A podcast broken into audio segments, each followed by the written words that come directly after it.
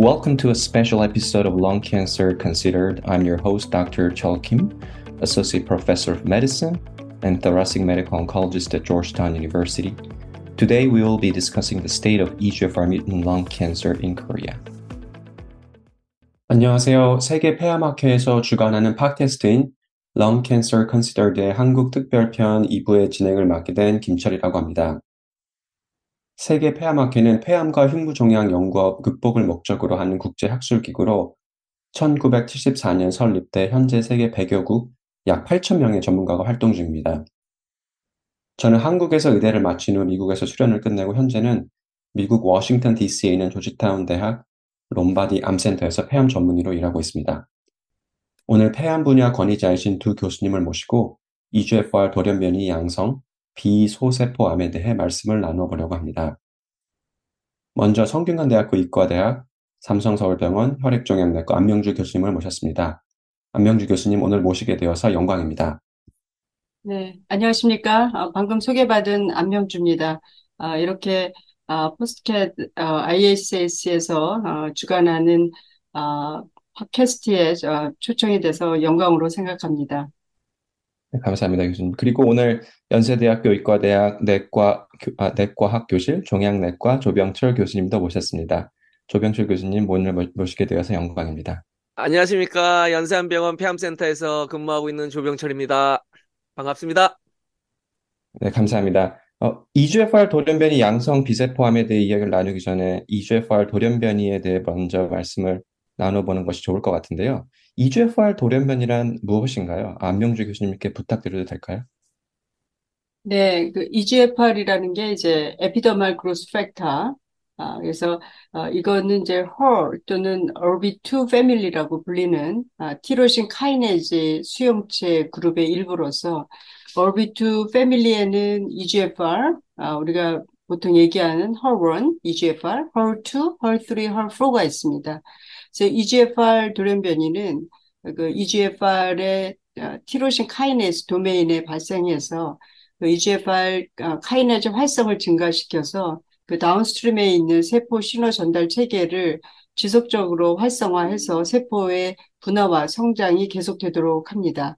그래서 EGFR 돌연변이는 보통 우리가 그 엑손 18번부터 엑손 21번 사이에 일어나는데 그 중에서 가장 흔한 것은 EGFR 돌연변이가 엑손 19번에 결손, 그러니까 딜리션이 있거나 또는 엑손 21번에 점 돌연변이, 그 포인트 뮤테이션이 발생하는 L858R 돌연변이가 있어서 이 돌연변이가 전체 EGFR 돌연변이의 약 90%를 차지하게 됩니다.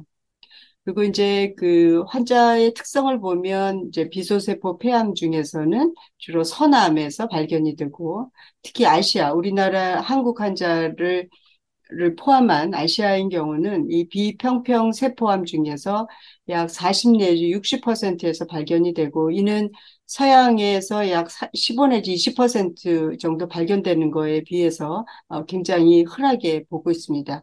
특히 EGFR 돌연변이는 특히나 이제 젊은 여성, 그다음에 아시아인, 그다음에 또 선암을 가진 또 비흡연자에서 가장 흔하게 발견된다고 할 수 있겠습니다. 아, 네, 감사합니다. 그럼 실제 진료 현장에서도 EGFR 돌연변이 양성 폐암을 많이 진단하시고 치료하시겠네요? 네, 아까도 말씀드렸듯이 전체 비소세포 폐암 환자의 한 30%, 그다음에 이제 선암 환자의 경우는 거의 40% 이상의 환자들이 이제 EGFR 돌연변이가 있으니까 상당히 많은 환자고요. 저희 나라에서는 거의 한 1년에 거의 한 3,000명 정도 환자가 진단이 된다고 볼 수 있을 것 같습니다. 4기 네. 환자의 경우에 있어서요. 네. 아, 네. 자세한 설명 감사드립니다. 이제 진단 방법에 대한 이야기로 넘어가 볼까 하는데요. 조병철 교수님께 EGFR 돌연변이 진단 방법에 대해 여쭤보겠습니다. PCR 검사, 차세대 염기 서열 분석, NGS라고도 하고요. Next Generation Sequencing, 그리고 액체 생검, liquid biopsy라고도 하는데 이런 검사들이 어떻게 진료 현장에서 이용되고 있는지 궁금합니다. EGFR 돌연변이 를 진단하는 거는 요즘은 이제 워낙 모든 병원에서 이제 셋업이 됐기 때문에 매우 쉽고 싸고 간편하고 그다음에 이제 턴어라운드 타임도 짧죠. 통상적으로 아무리 길어봤자 한 일주일 정도 걸리는데 우리나라에서 EGFR 돌연변이만을 우리가 디텍션 한다면은 통상적으로 이제 PCR 방법을 쓴다고 보시면 됩니다. EGFR 뮤테이션만을 디텍션하기 위해서 우리가 TAT도 길고 고가인 그 차세대 염기설 분석, 그러니까 넥센 시퀀싱을 하는 경우는 거의 없을 거라고 생각하고요. 티슈든 리퀴드 바이옵시든 이제 그 PCR 방법으로 충분히 이제 디텍션이 가능하다. 근데 물론 우리가 처음 진단할 때 이제 조직 진단을 필수로 하기 때문에 기본적으로 조직에서 나가는 경우가 많고요. 조직 진단이 정말 어렵거나 조직 진단하기에 너무 위험한 환자들은 일부의 환자 같은 경우 저 같은 경우에도 플라즈마 코바스를 이용해서 EGFR 뮤테이션을 뭐 디텍션하는 경우도 있을 수는 있겠습니다. 아, 네, 감사합니다. EGFR 중에서 좀 더 이제 까다로운 이제 언커먼 EGFR 뮤테이션 중에 하나인 이제 exon 20번 같은 경우는 진단 자체가 좀 더 까다로운데요. 아마 이런 경우에는 여러 데이터가 간단한 PCR보다는 티슈든 플라즈마든 넥센 시퀀싱을 권장하는 이유가 이제 커먼 EGFR 뮤테이션에 비해서 이제 이 엑손 20번 같은 경우는 그 지노믹 베리언트가 100가지 이상 보고가 되고 있기 때문에 지금 현존하는 PCR 방법으로는 이 모든 베리언트를 커버할 수가 없죠. 그래서 EGFR 엑손 20번 같은 이제 아주 독특한 EGFR 돌연변이 같은 경우는 우리가 티슈든 플라즈마든 넥센 시퀀싱을 통해서 진단을 하도록 권장을 하고 있습니다. 네. 그 염기서열 분석이 굉장히 중요한 방법 중에 하나고 조직 검사 그리고 액체 생검도 현재 사용이 되고 있습니다. 이제 본격적으로 치료법에 관한 이야기를 나눠볼 텐데요. EGFR 표적 치료제의 세대별 차이점은 무엇인지 그리고 한국 임상 현장에서는 어떤 약제가 실제로 사용되고 있는지 궁금합니다. 먼저 안명주 교수님께 여쭤보고 그 다음에 조병철 교수님께도 여쭤보겠습니다. 네, 먼저 EGFR 표적 치료제는 우리 김철 교수님이 말씀하셨듯이 1세대, 2세대, 3세대로 나눌 수 있습니다. 그래서 지금 저희 나라에서는 1세대, 2세대, 3세대가 모두 허가가 돼 있지만 3세대는 아직까지는 허가는 돼 있지만 급여는 돼 있지 않습니다. 그래서 저희 나라에서는 아직까지는 1세대, 2세대를 아직도 이제 1차 치료로 사용을 하고 있고요. 1세대, 2세대, 3세대를 비교를 해보면 1세대는 리버서블 EGFR TKI고 주로는 EGFR의 19번 딜리션이나 L858R에 주로 이제 돼 있지만 또 T70M에는 이제 결국 효과는 없습니다. 그 대신에 이제 3세대 약제는 제일 중요한 게 이제 T70M에 에도 이제 그 효과가 있고 또 하나는 제일 중요한 게 이제 브레인 메타, CNS 페네트레이션이 잘 되는 게 특히 있죠. 그래서 이 1세대, 2세대와 3세대의 차이는 이제 크게 그거를 볼 수가 있고 또 하나는 그래서 저희가 이제 저희 나라에서는 뭐 지금 급여 조건 때문에 1세대, 2세대를 지금 처음 그 1차 치료를 하고 있지만 이제 3세대도 일부 환자에서는 이제 환자가 직접 이제 페이를 해서 쓸 수는 있습니다. 그래서 그렇지만 이제 3세대를 이제 쓸 때는 이제 환자가 이제 뇌 전이가 좀 많이 있거나 또는 그런 환자들한테는 지금 이제 3세대를 1차 치료를 쓰고 있고요. 이제 3세대는 1세대, 2세대 치료를 하고 나서 이제 병이 이제 나빠졌을 때 T70M 유전자가 있는 환자는 3세대 치료제를 2차로 치료를 하고 있습니다. 그래서 저 개인적으로는 또 1세대와 2세대의 차이는 이제 2세대가 조금 더 이리버서블한 TKI이기 때문에 조금 레스폰스가 조금 많지만 사실은 무진행 기간은 사실은 두 개 비교를 해보면 크게 차이는 없는 걸로 돼 있습니다. 그렇지만 이제 이리버서블 TKI이기 때문에 1세대보다는 여러 가지 설사라든가 뭐 피부의 발진이라든가 이런 여러 가지 사이드 이펙트가 조금 더 많은 걸로 돼 있습니다. 물론 이제 다코미티닙이 그 1세대 약제와 비교했을 때 서바이벌도 증가가 돼 있지만 이제 그 환자들에서는 이제 브레인 메타 있는 환자들이 좀 제외됐기 때문이지만 그래도 그 계속 하여튼 지금은 저희들은 이제 1세대, 2세대를 지금 아직은 이제 가장 많이 쓰고 있습니다. 네. 네, 감사합니다. 조병식 교수님 혹시 덧붙이실 말씀 있으신지요?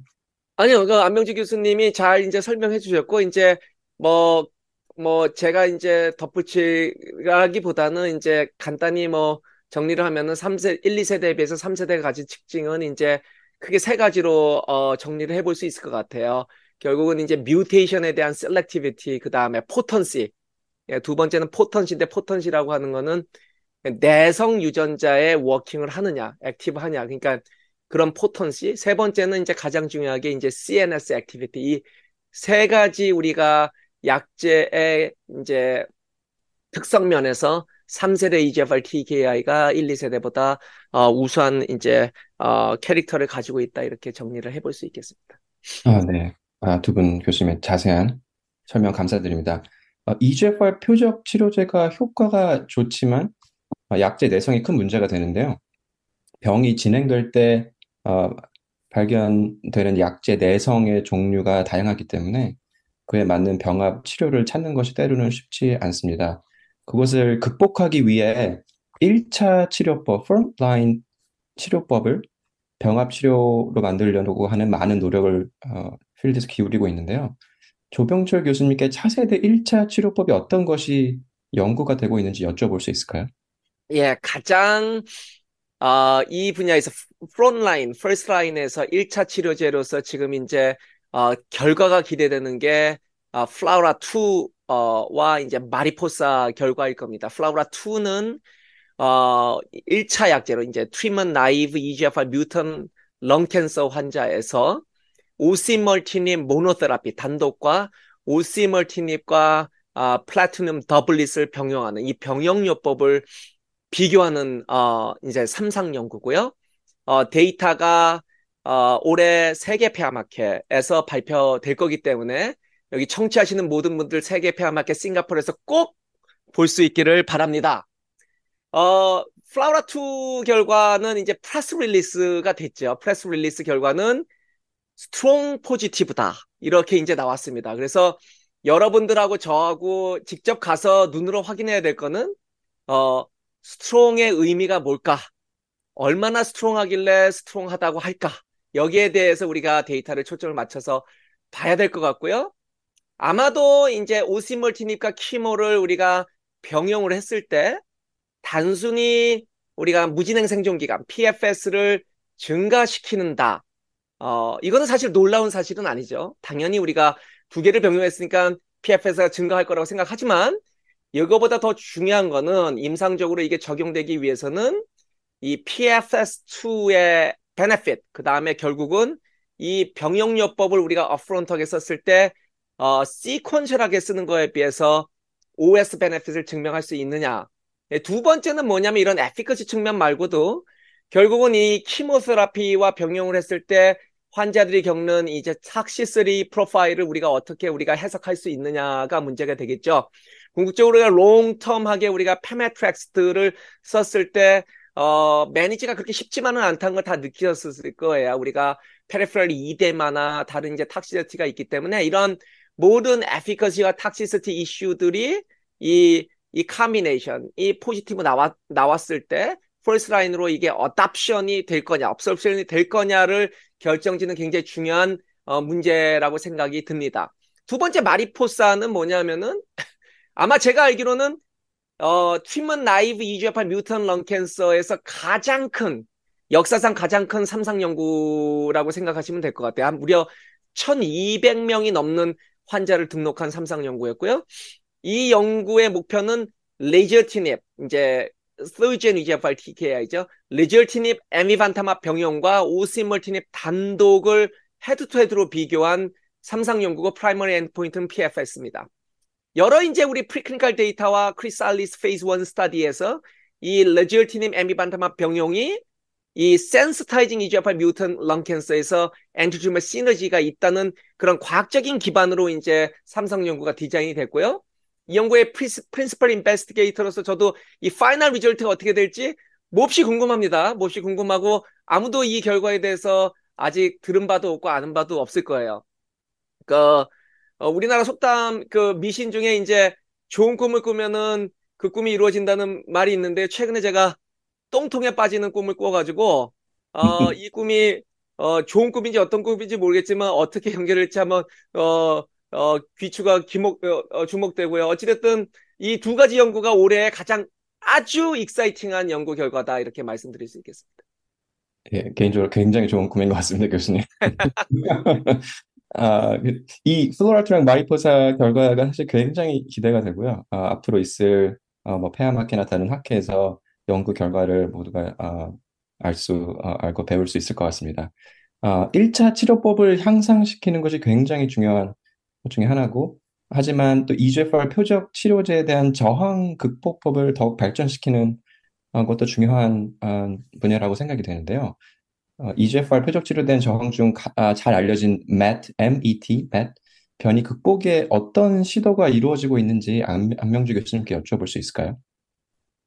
네, MET 변이는 이제 1차, 2차 이제 EGFR TKI에서도 한 저항성이 생길 때 한 10에서 15% 정도 생기고요. 지금 3세대 osimertinib 그 TKI를 1차로 했을 때는 약 한 15%에서 CMET의 앰플리케이션이 있는 것으로 나타나 있고, 또 이러한 앰플리케이션이 저항성으로 나타난 환자들은 상당히 예후가 안 좋은 걸로 되어 있습니다. 그래서 우리가 이제 TKI 페일을 하고 나서 CMET을 앰플리케이션 있는 환자를 찾아내는 게 제일 중요할 것 같고, 현재 나와 있는 치료로는 이제 크게 세 가지 정도를 얘기할 수 있을 것 같아요. 첫 번째는 MET small molecule, MET specific inhibitor가 있고요.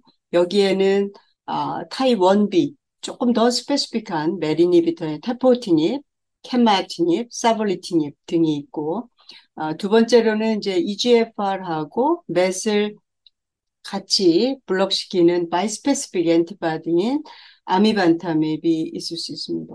세 번째로는 이제 최근에 많이 이제 개발이 이제 굉장히 활발한 antibody drug conjugate면서 이 antibodi가 MET을 타겟하는 MET antibody drug conjugate로 텔리소가 있고 레제네론 그런 약제들이 있을 것 같습니다. 그래서 그 전에 이제 보면 이제 테포티닙, 캡마티닙, 사볼리티닙을 그 전에 제피티닙이나 이런 1차 치료에 페일한 환자에서 이제 쓴 이제 몇 가지 스타디들이 있습니다. 그래서 제피티닙하고 캡마티닙을 컴비네이션을 했을 때는 레스폰스 레이트가 한 29% 정도 나오고 PFS가 한 5, 6개월 정도 나오고요. 타툰 스타디는 이제 과거에 3세대 또는 1세대, 2세대 치료를 한 환자에서 사볼리티닙과 오스머티닙을 컴비네이션 했을 때 레스폰스가 약 한 33%, PFS가 한 5개월 정도. 인사이트 스타디는 이제 테포티닙과 제피티닙을 컴비네이션 했을 때 레스폰스가 상당히 높게 67% 정도 나오고 PFS가 16개월 정도 나옵니다. 그리고 최근에는 이러한 오스머티닙에 페일하고 나서 MET 이니비터를 같이 이제 오스머티닙과 컴비네이션한 데이터를 보면 사바나 스타디에서는 레스폰스 레이트가 한 32%, PFS가 5개월 정도. 또 오차드 스타디는 이제 퍼스트 라인 오스 쓰고 나서 이제 사볼리티닙 쓴 환자에서도 한 레스폰스 레이트가 45% 정도 나옵니다. 최근에 인사이트 2 스타디는 이제 테포티닙과 또 이 오스머티닙을 같이 썼을 때 레스폰스 레이트가 상당히 높게 나와서 한 50% 정도 그렇게 나와 있는데, 이제 문제는 이제 뭐가 문제냐면 이 각각의 이제 스타디들이 어떤 거는 이제 CMET immunohistochemistry로 MET의 오버 익스프레션을 보기도 하고 어떤 경우는 진 앰플리케이션을 봐서 그 메서드도 피쉬를 하거나 NGS를 해서 하는데 그 컷오프가 그 스타디마다 되게 다르다는 거죠. 그래서 결국 CMET를 앰플리케이션으로 환자를 셀렉션할지 오버 익스프레션을 셀렉션할지 그러면 앰플리케이션을 피쉬로 할지 뭐 리퀴드 티슈 NGS를 할 거지 리퀴드 NGS를 할 건지 컷오프 밸류를 어떻게 할 건지 이런 것들이 이제 가장 많은 이제 그 챌린지가 될 걸로 생각이 됩니다. 그다음에 이제 두 번째로 그 엔티바디 바이스페시픽 엔티바디 아미반타맵은 아주 최근 데이터를 보면 이제 그 오시머티닙 페일한 환자에서 이제 MET에서 이제 이뮤노히스토케미스트리로 약 25% 이상의 튜머셀이 포지티브인 거를 하이 MET 포지티브를 했어요. 그래서 봤더니 이제 올코머로 했을 때는 그 레이저티닙과 아미반타맵을 컴비네이션 했을 때 오브젝티브 레스폰스는 한 30%, PFS가 한 5개월 정도 나오는데 이게 25% 이상 튜머가 포지티브한 하이 MET 환자에서는 ORR이 61%, 그다음에 미디안 PFS도 약 12개월 정도 나와서 이 스타디를 보면 이 MET의 오버 익스프레션 환자를 셀렉션해야 좀 더 많은 환자들의 베네핏을 있는 환자들을 골라낼 수 있다는 이제 보고가 있습니다. 또 하나는 이제 마지막으로 엔티바디 드러그 컨주게이트인 텔리소투즈맵 베도틴도 싱글로는 별로 효과가 없지만 이제 최근에 이제 텔리소 플러스 오시머티닙을 썼을 때 레스폰스 레이트가 거의 한 40% 이상 정도 나오고 상당히 그 PFS도 조금 더 팔로업이 좀 길어야 되겠지만 좀 더 길어야 되겠지만 PFS도 6개월 이상 치료한 환자들이 대부분의 환자들이 이어서 이 세 가지의 이제 스트레티지가 가장 중요한 치료가 될 걸로 같은데 그럼 어떠한 약제가 가장 치료가 잘 될지 더 좋을지 그다음에 아까 말씀드린 어떤 바이오마커를 셀렉션해야 될지 이런 것들은 이제 좀 더 결과를 기다려야 되고 좀 더 많은 데이터가 모아져야 될 걸로 생각이 됩니다. 네, 감사합니다. 네, 지금 수많은 연구가 진행되어 있고 말씀하신 것처럼 맵 변이를 어떻게 정의하는지 어떤 방법으로 디텍하는지에 대한 많은 연구가 또 이루어지고 있는 것 같습니다. 맵 변이만큼 중요한 돌연 변이가 EGFR C797S, C797S 변이라고 생각을 하는데요. 근데 조병주 교수님께 EGFR C797S를 극복하기 위한 어떤 연구가 진행되고 있는지 여쭤보겠습니다. 예. 그 C797S는 이제 전체 우리 3세대 EGFR TKI를 쓰고 나서, 이 7에서 10% 정도, 아주 많은 포지션은 아니죠. 7에서 10% 정도의 환자에서 C797S라는 이제 EGFR의 이 세컨더리 또는 터셔리 뮤테이션이 생기는 온 타겟 리지스턴 메커니즘 중에, 하나입니다. 이 뮤테이션이 생겼을 때 우리가 이제 지금 임상에서 개발되는 방법은 이 온 타겟 리지스턴 뮤테이션의 맞춤형 우리가 4세대 EGFR TKI를 개발하거나 또는 지노타입 과 상관없이 우리가 이제 적용하는 방법들이 뭐 엔티바디 드럭 컨주게이트 또는 레이저티닙 아미반타마 또 키머 컴비네이션 우리가 마리포사 2에서 이제 테스트되는 이제 레지멘들이죠. 요런 이제 지노타입 드리븐, 지노타입 난 드리븐 이제 방법들로 이제 이 C797S를 우리가 매니지를 한다 생각하시면 되는데 가장 중요하게 이제 4세대 EGFR TKI죠. 그 중에 하나가 브릿지 바이오에서 개발 중인 BBT 176 또, 이, BBT201, 또, 이제, first in class 약제 중에 하나인 BLU945, 블루프린 메디슨에서 개발 중인 거죠. 또, 베링거 인겔하임에서도 이제, 프리클리니컬 레벨에서 개발 중인 것들이 있고요.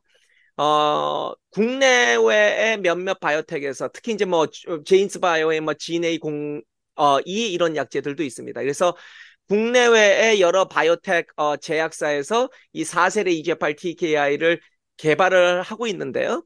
이 4세대 EGFR TKI의 이제 특징이 이제 earlier generation의 4세대 EGFR TKI는 그 당시에 standard of care가 second or third line으로 이제 3세대 EGFR TKI 쓰는 이제 시대였기 때문에 C797S가 트리플 뮤테이션 백본에서 생기는 거죠. 그러니까 exon 19 deletion, T790M, C797S 이렇게 세 가지 유전자 돌연 변이가 있을 때에만 액티브한 약제들이죠. 그런 것들이 이제 BLU945, BBT176 아니나 다를까 이런 약제들의 이제 초기 페이즈 1 결과들을 보면은 일부 이제 트리플 뮤테이션이 있는 내성 EGFR 뮤턴 런캔서 환자들에서 일부의 머리스탄 레이디올로직 리스폰스 또 이제 멀리큘러 리스폰스를 보이는 데이터들이 있지만 요즘 현재 트렌드 자체가 퍼스트 라인에서 3세대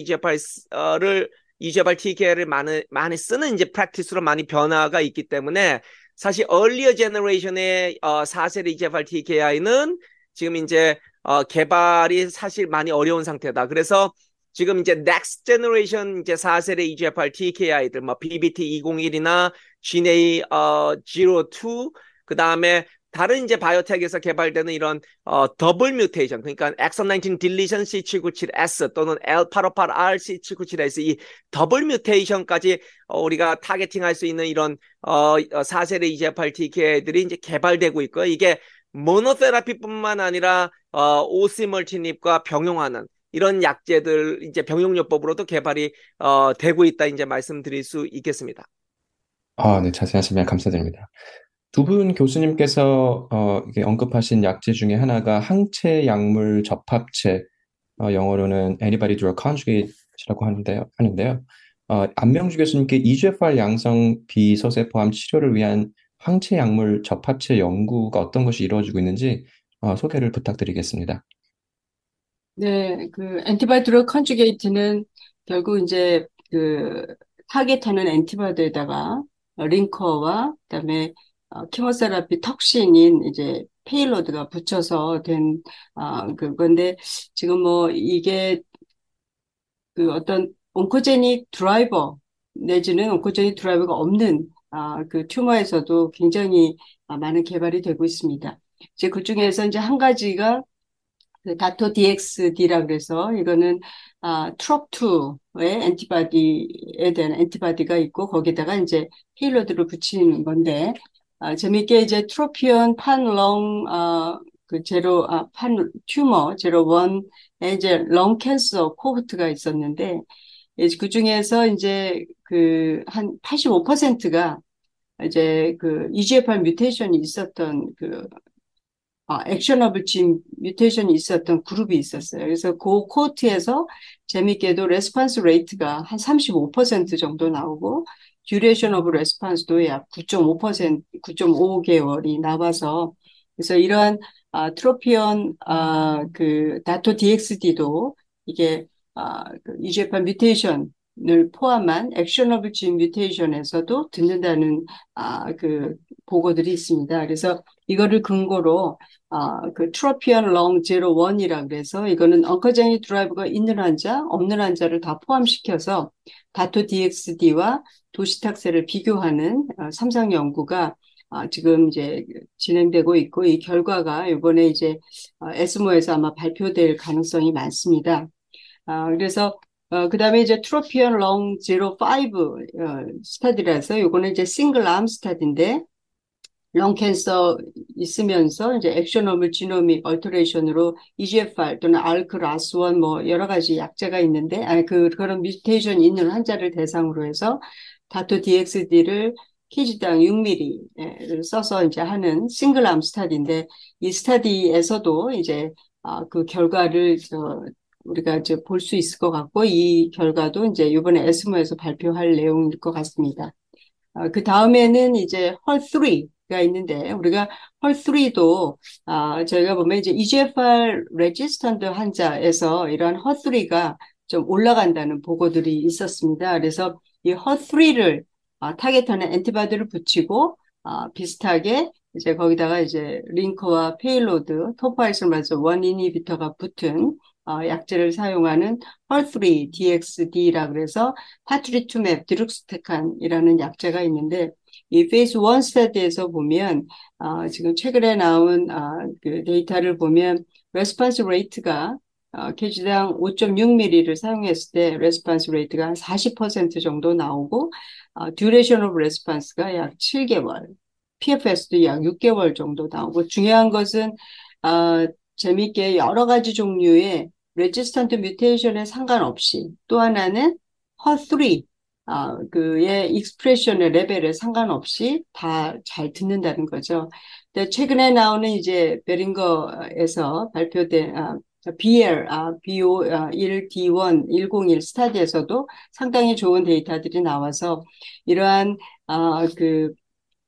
ADC가 이러한 뭐 CMET이라든가 다른 레지스턴트 뮤테이션이나 이런 거에 상관없이 올코머에서 들을 가능성이 많습니다. 그래서 이러한 거를 근거로 지금 파트리투맵 디룩스테칸은 지금 페이스 3 허세나 롱 02 스타디라 그래서 오스머티닙이 페일한 다음에 환자를 파트리투맵 디룩스테칸 vs 플라티늄 베이스 케모세라피로 비교하는 3상 연구가 지금 진행되고 있습니다. 그래서 앞으로 이 ADC가 이러한 그 언커제니 드라이버에서 어떤 역할을 하는지는 이러한 여러 가지 지금 진행되고 있는 연구가 기대되고 있습니다. 네. 패트리투맵 디룩스테칸 그다음에 오시머티닙 임상시험은 저희 암센터에서 진행되고 있는데요. 임상 실험 결과가 많이 기대되는 약 중에 하나인 것 같고 안명주께서 말씀하신 것처럼 다른 그 항체 약물 접합체 약들이 EGFR 변이 비소세포암에서 많이 연구가 진행이 되고 있는데 이런 결과들이 기대가 많이 되고 있습니다. 마지막으로 최근에 점점 더욱 관심을 받는 주제인 EGFR 양성 비소세포암의 소세포암, 스몰셀 런캔서로 변화하는 그런 환자군들에 대한 이야기를 나눠보겠습니다. 조방식 교수님, 소세포암 변이가 임상 현장에서 종종 발견되는지요? 예. 한 5% 정도 이제 스몰셀 런캔서, 소세포 폐암으로 변형된 EGFR 뮤턴 비소세포 폐암이 있다고 보고는 되고 저도 이제 간혹 이제 임상 현장에서 보고 있습니다. 아까 이제 뭐 ADC에 대해서는 우리 안명주 교수님이 굉장히 자세하게 설명해 주셨는데 이 스몰셀 런캔서로 트랜스포메이션 된 EGFR 뮤턴 런캔서는 사실 별로 말씀드릴 게 없습니다.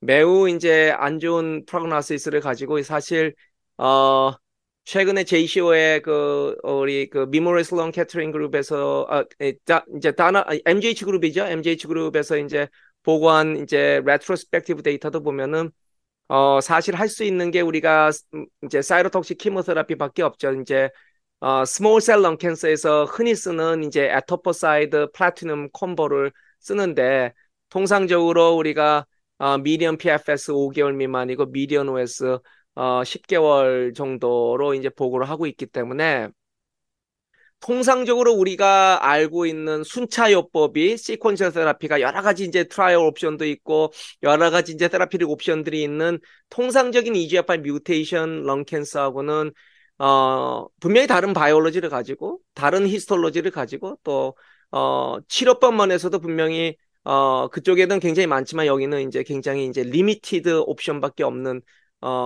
이제 곳이죠. 그래서 사실 그 이 분야도 이제 많은 이제 약제들이 개발되는 게 필요한데 아무래도 인시던스가 아주 높은 이제 타겟은 아니고 기본적으로 이제 조금 등한시된 이제 에어리어라고 생각하시면 되는데 앞으로 이 분야도 이제 많은 개발이 있기를 기대하고 있습니다. 네, 효과적인 치료법이 아직까지는 잘 정립되지 않은 것으로 보고되고 있는데 예, 조병식 교수님 말씀하신 것처럼 더욱 많은 연구가 진행되어야 할 것 같습니다. 네, 다음으로는 주제를 바꾸어서 초기 병기를 가진 EGFR 양성 비소세포암 치료법에 대해 이야기를 나눠보겠습니다. 다들 아시는 것처럼 어더라 임상시험은 EGFR 돌연변이 양성 비소세포 폐암 환자에서 오시멀티립의 효과를 평가한 중요한 임상시험입니다. 이 시험의 결과는 초기 병기 EGFR 양성 비소세 포함 환자 치료 방법을 바꾸는데 기여를 하였는데요. 제 클리닉에서도 수술을 받은 EGFR 돌연변이가 발견된 환자의 경우 오시머티닙 사용에 대한 상담을 하는데요. 한국에서는 오시머티닙이 이런 환자들분들을 위해서 승인이 되었는지, 그리고 그렇다면 실제 임상 현장에서 사용을 하시는지, 그리고 처방할 때 어려움 없으신지 궁금합니다. 안명주 교수님께 부탁을 드리겠습니다. 네, 사실은 그 아도라 스타디는 이런 EGFR 뮤테이션 환자에서 수술 후에 이제 그 보조요법으로 했을 때 그 하자드 레이쇼가 수술하고 항암을 하고 나서 그냥 업저베이션한 환자와 오시머티닙을 3년을 사용했던 환자를 대상으로 했을 때 그 디지즈 프리 서바이벌 레이트가 하자드 레이쇼가 0.2, 그러니까 거의 80% 정도 리스크를 리덕션 한 거는 상당히 굉장히 놀라운 데이터라고 생각을 하고 있습니다. 특히나 이제 스테이지 3A 환자에서는 이제 더 베네핏이 있죠. 그리고 이제 최근에 이제 에스코에서 발표된 거 보면 이제 심지어 디지즈 프리 서바이벌 뿐만 아니라 오버올 서바이벌도 스테이지 1B에서 3A까지 하자드 레이쇼가 거의 한 0.49 정도로 상당히 좋게 나왔습니다. 그래서 이러한 데이터를 근거로 한국에서는 오시머티닙이 수술 후에 어주번트로 허가는 돼 있습니다. 그런데 이제 다른 나라랑 달라서 한국은 약이 허가가 되고 그게 이제 급여가 되려면 아주 시간이 오래 걸립니다. 여러 가지 그 코스트 이펙티브니스나 가격 뭐 이런 것 때문에, 그래서 아직은 저희가 사용을 못 하고 있습니다. 그렇지만 이제 제 개인적으로는 우리가 이제 일반적으로 보면 스테이지 3A인 환자인 경우는 사실은 그 거의 1년 안에 재발이 대부분 많이 있기 때문에 저 개인적으로는 스테이지 3A인 환자이고 어느 정도 경제력이 좀 되면 제가 그 오시머티닙을 처방을 내고 있고 환자와 잘 상의해서 환자가 동의하면 오시머티닙을 처방을 하고 있습니다.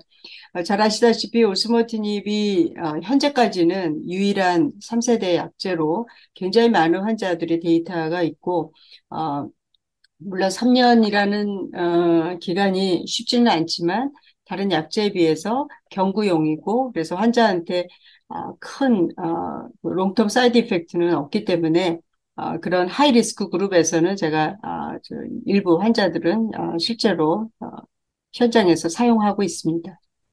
네, 이게 생생한 현장 경험을 나눠주셔서 감사합니다. 다음으로 EGFR exon 20 삽입 변이 인서션 뮤턴 폐암 치료에 대해 말씀을 나눠보겠습니다. 기존에 개발된 EGFR 표적 치료제들은 엑손 20 삽입 변이 비소세 포함 치료에 0에서 9% 정도의 낮은 반응률을 나타내서 치료에 많은 어려움을 겪었는데요. 최근에는 모버셀티닙과 아미반타막 같은 엑손 20 삽입 변이 비소세포암에 특화된 약물이 개발되어서 치료 방법이 예전에 비해서는 넓어졌다고 보고 있습니다. 한국에서는 모버셀티닙과 아미반타마비 임상에서 사용이 되고 있나요? 조병수 교수님께 여쭤볼 수 있을까요? 예, 우리 국내에서도, 이제, FDA 가속 승인을 받은 이제 모버셀티닙 아미반타마비, 1차 약제로 플래티넘, 베이스드 키모테라피에 실패한 약 환자들의 2차 약제로 승인은 받아 있습니다. 물론 이제 아직까지 보험은 안 되고 있고요. 이제 엑손 20번이 있는 환자들은 저희가 이제 2차 약제로 일단 권유를 하고 있고 이런 데이터가 있다는 걸 알려드리고 있죠. 네, 감사합니다. 최근에 페필론이라는 스터디에 대해서 프레스 릴리즈가 나왔는데요. 이 스터디 같은 경우에는 아미반타맙과 플라티늄 키모테라피 항암을 병용해서 1차 치료제로 항암 치료법과 비교하는 그런 연구인데, 이 연구 결과도 많은 기대를 받고 있습니다.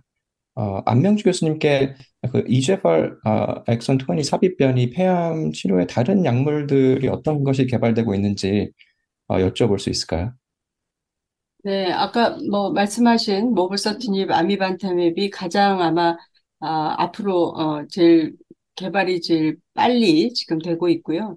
이제 그 다음에 약제는 역시 아미반타맵이라는 약제도 있습니다. 아까 말씀한 바이스페시픽 엔티바디인데 이것도 이제 일상 페이스 2 스타디긴 하지만 레스폰스 레이트가 40% 정도. 그다음에 죄송합니다. 그리고 죄송합니다. 순버저티닙이라고 있어서 순버저티닙은 지금 최근에 나온 데이터로 보면 300ml를 원스데일리로 줬을 때 레스폰스 레이트가 한 60% 정도. 그래서 현재까지 나온 그 데이터 중에서는 가장 레스폰스가 좋은 것 같고요. 그다음에 이제 특히 다른 모벌서티닙이나 아미반타맵이랑 달라서 이 약제가 CNS 페네트레이션이 상당히 잘 되는 걸로 돼 있습니다. 그래서 CNS 액티비티에 대한 기대가 굉장히 크고. 또 하나는 여러 가지 엑선 20의 인서션의 타입이 수십 가지가 됩니다. 그래서 그런 여러 가지 서브 타입에 관계없이 모든 서브 타입에서 잘 듣는 걸로 현재로 나와 있습니다. 그래서 순버저티닙은 현재 그 3상 연구가 이제 시작을 하고 있고요. 또 하나 이제 약제로는 이제 CLN 081 그래서 지팔러티닙이라는 또 새로운 약제도 있어서 이 약제도 셀렉티브하게 엑손 20번에 이니비션을 하고 있고 오브젝티브 레스판스는 현재까지 나온 데이터로는 약 한 50% 정도 돼 있고 이 약제도 CNS 액티비티가 있는 걸로 나와 있어서 이 약제는 이제 조금 더 우리가 데이터를 좀 더 봐야 될 것 같고 그 외에도 굉장히 많은 엑손 20 인서션을 타겟하는 스몰 모레큘들이 있어서 이제 점점 그 데이터들이 좀 기대가 됩니다. 네. 감사합니다. 이제 마지막으로 면역 치료제에 대해 간단히 이야기를 나누면 좋을 것 같은데요. 아시다시피 면역 치료제는 폐암과 다른 암에서 큰 효과를 보였지만 단독요법으로는 EGFR 돌연변이 양성 폐암에서는 큰 효과를 보지 못했습니다. 조병철 교수님께 EGFR 돌연변이 양성 폐암 치료에 있어서 면역 치료의 역할이 무엇인지 기존에 알려진 데이터가 있다면 소개를 부탁드려도 될까요? 네, 우리가 이제 메타스테릭 렁 캔서의 치료가 이제 크게 이제 시스테믹 테라피로는 두 축이 있죠. 표적 치료제냐 면역항암제냐. EGFR 돌연변이 폐암은 분명히 표적이 있는 종양임에도 불구하고 이제 그동안의 여러 연구에서 이 암도 표적 치료제에 실패한 환자들한테 면역항암제를 쓰죠. 면역항암제가 이제 이뮨 체크포인트 인히비터죠. 쓸 수 있겠느냐. 심지어는 좀 더 이제 우리가 좀 아주 욕심을 많이 가져서 심지어는 EGFR TKI 나이브한 환자에서 EGFR TKI를 리플레이스 할 수 있는 치료로 이뮨 체크포인트 인히비터를 쓸 수 있느냐. 이런 연구도 이제 진행이 됐었죠. 저희가 그 많은 연구에서 이제 얻어진 결론은 뭐냐 하면은 첫 번째, EGFR 돌연변이 폐암에서 이뮨 체크포인트 모노테라피는 거의 반응률이 제로다. 라는 거죠. 그 이유는 이제 여러 가지 이제 과학적으로 이제 설명이 가능한데요. 첫 번째는 이제 한마디로 EGFR 뮤턴 런캔서는 immunologically cold한 튜머다. 그러니까 non-immunogenic한 튜머고 그 이제 튜머 뮤테이션 버든이 매우 낮고 PD-L1 익스프레션 레벨이 다른 암종에 비해서 낮고 또 튜머 마이크로 인바이러먼트의 T셀, CD8 T셀의 인필트레이션이 현저하게 낮기 때문에 우리가 이제 다른 암종에서 한 20% 정도의 반응률을 보이는 싱글 에이전트 액티비티를 보이는 이뮨 체크포인트 인히비터에 거의 제로에 가까운 반응률을 보이기 때문에 단독요법으로는 굉장히 암울한 결과를 보이고 있습니다. 그다음에 이제 그 이뮨 체크포인트 인히비터를 우리가 시도한 것들은 뭐냐면은 그러면은 표적이 있는 암이기 때문에 EGFR TKI하고 이뮨 체크포인트 인히비터를 병용하면 어떻겠냐. 우리 안명주 교수님께서 많이 했던 연구죠. 예, 우리의 태툰 연구 중에 하나였는데 논문도 이미 나왔죠. JTO에 그래서 거기서 얻은 결론은 뭐냐면은 우리가 이뮨 체크포인트 인히비터와 EGFR TKI, 특히 이제 3세대 EGFR TKI를 같이 썼을 때 아주 significant한 레벨의 immune related pneumonitis, hepatitis 이벤트들이 있기 때문에 절대 같이 병용하면 안 된다는 거죠. 그 다음에 우리가 했던 연구는 그냥 아 그래 그러면 이도 안 되고 저도 안 된다 그러면은 키모테라피하고 병용을 하면 어떻겠냐 이제 이런 연구들이 나왔는데요. 대표적으로 인파워 150, 오리엔트 31 연구인데요. 이 연구들의 이제 핵심은 뭐냐면은 이제 refractory progressive EGFR mutant lung cancer에서 키모테라피, 플래티넘 더블릭과 그 다음에 anti-VEGF inhibitor, 이제 모노클로널 antibody 형태로 anti-VEGF inhibitor가 반드시 들어가야 되고요. 그 다음에 거기에 우리가 anti-PD1이든 anti-PD-L1이든 이제 사제 요법을 했을 때 키모테라피 언론에 비해서 significant하게 우리가 PFS benefit, response rate 면에서 높은 결과를 보였다는 거죠. 여기서 우리가 이제 꼭 알아야 되는 거는 키모테라피와 anti-PD1, 또는 anti-PD-L1 이 3제 요법으로는 안 된다는 거죠. 그게 이제 오리엔트 31에서 이제 증명이 됐고요. 왠지 모르지만 VEGF pathway를 inhibition 하는 게 굉장히 중요하다. 이센셜한 컴포넌트라는 거고요.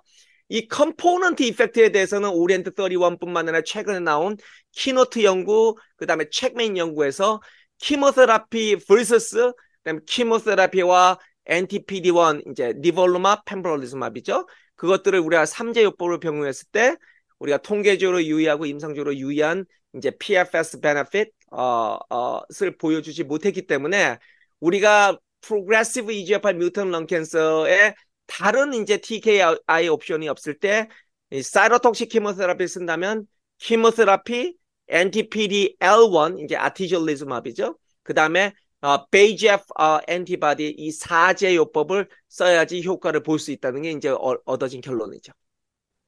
네, 감사합니다. 개인적으로는 EGFR 돌연변이 양성 폐암 치료를 위한 효과적인 면역 치료제 개발이 많이 이루어지면 좋을 것 같습니다.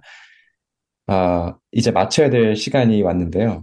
다시 한번 두 교수님께 귀한 시간을 내주셔서 감사하다고 말씀을 드리고 싶습니다. 마지막으로 청취자분들께 전해주고 싶은 말씀이 있으실까요? 개인적으로 한 가지 여쭤보고 싶은 질문은 폐암을 전공하고 있거나 전공하고 싶어하는 그런 후학들에게 하실 말씀 있으신지 여쭤보고 싶은데요. 조병출 교수님께 먼저 부탁을 드리고 그리고 그 다음으로 안명주 교수님께 부탁을 드리겠습니다. 예. 폐암을 전공하고 싶은 후학이 있다면 정말 업어드리고 싶습니다. 그래서 제가 업고 다닐 수 있을 만큼 정말 감사한 일이고요. 너무 어렵게 생각하지 마시고요. 우리 안명주 교수님 같이 훌륭하신 이제 런 메디컬 온콜로지스트가 되는 게 많이 힘들어 보이지만은, 여러분들도 연세가 드시면은 다 저 정도까지 올라가는 건 아니고요. 노력을 해야 됩니다. 안명주 교수님처럼. 그리고, 노력을 하셔야 된다. 하지만, 불가능한 일은 아니다. 그래서 열심히 우리가 함께 노력해서 폐암을 정복하기를 바란다. 이런 말씀을 드리고 싶습니다. 감사합니다. 조병철 교수님처럼 훌륭한 의사가 됐으면 좋겠습니다. 저는. 네. 그래서 런 캔서는 제가 이제 시작할 때 사실 10개 손 안에 꼽을 정도로 약제가 없었어요. 그리고 런 캔서는 스모킹과 관계된다. 그래서 사실은 옛날에는 어벤던드 된 그 캔서입니다. 그런데 어느 날 갑자기 이렇게 런 캔서가 모든 솔리드 캔서 중에 가장 리서치와 새로운 치료 약제 또 새로운 치료의 스트래티지를 받는 가장 재미있는 캔서로 될지를 저도 20년 전에는 전혀 몰랐었습니다. 그래서 앞으로 런 캔서를 전공하고 싶은 선생님들은 이렇게 재미있는 캔서가 있을까 한번 선생님들이 직접 오셔서 경험하시고 매일매일 새로운 결과 또 새로운 또 의문증 이런 것들을 파헤치는 정말 재미있는 새로운 세계로 오실 걸로 저는 믿고 많은 선생님들이 이 폐암을 전공을 했으면 좋겠습니다. 네. 감사합니다, 수빈 교수님. 세계 폐암학회에서 주관하는 팟캐스트인 Lung Cancer Considered의 한국 특별편 2부를 들어주신 청취자 여러분들께도 감사를 드립니다. 팟캐스트 다른 편들도 세계 폐암학회 웹사이트인 iaslc.org에서 들으시거나 다운로드하실 수 있습니다. 이번 한국편에 대한 청취자 여러분의 의견 언제나 환영합니다. 감사합니다.